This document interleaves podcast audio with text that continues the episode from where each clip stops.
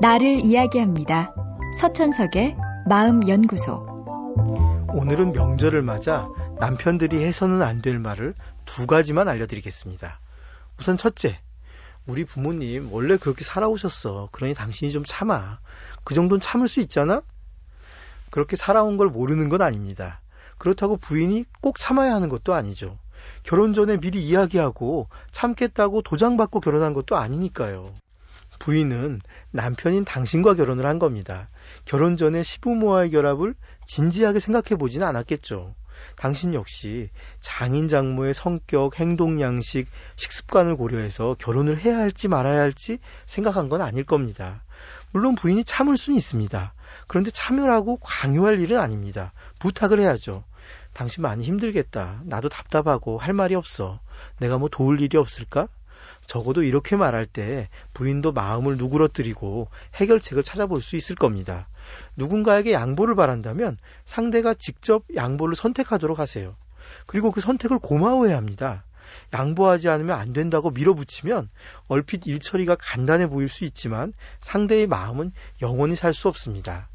둘째, 어쩌다 한번 가는 시댁이 그렇게 싫어? 좀 편하게 생각해봐. 편하게 생각하라고 해도 편할 수는 없습니다.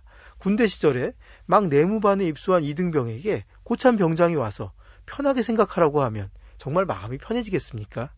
며느리 입장에서 시댁과의 관계가 편하기란 쉽지 않습니다. 그건 며느리 탓은 아닙니다. 사회에서 며느리란 역할에 과도한 기대를 부여하기 때문이죠. 며느리는 행동을 조심해야 하고 자기 주장을 해서는 안 되고 책임감이 강해야 합니다. 시댁 어른들이 이런 기대를 말로 구구절절 하지 않아도 며느리 스스로 자기를 통제합니다. 누구나 좋은 사람이고 싶고 좋은 평판을 얻고 싶으니까요. 시키지 않아도 심지어 따르지 않으면서도 부담은 다 느끼게 됩니다. 여자에게 시댁은 부담입니다. 아무리 자주 가도 대개는 불편합니다. 그런 부담감, 싫은 감정까지 바꾸라고 요구하지 마십시오. 그것보단 시댁에 다녀와서 당분간 내가 집안일을 더 하겠다고 약속하거나 작은 선물이나 맛있는 밥 한 끼를 쏘는 편이 낫습니다. 상대가 희생한 걸 인정하고 내 희생으로 보답을 해주는 거죠. 자, 명절 즐겁게 보내시고요. 새해 복 많이 받으십시오.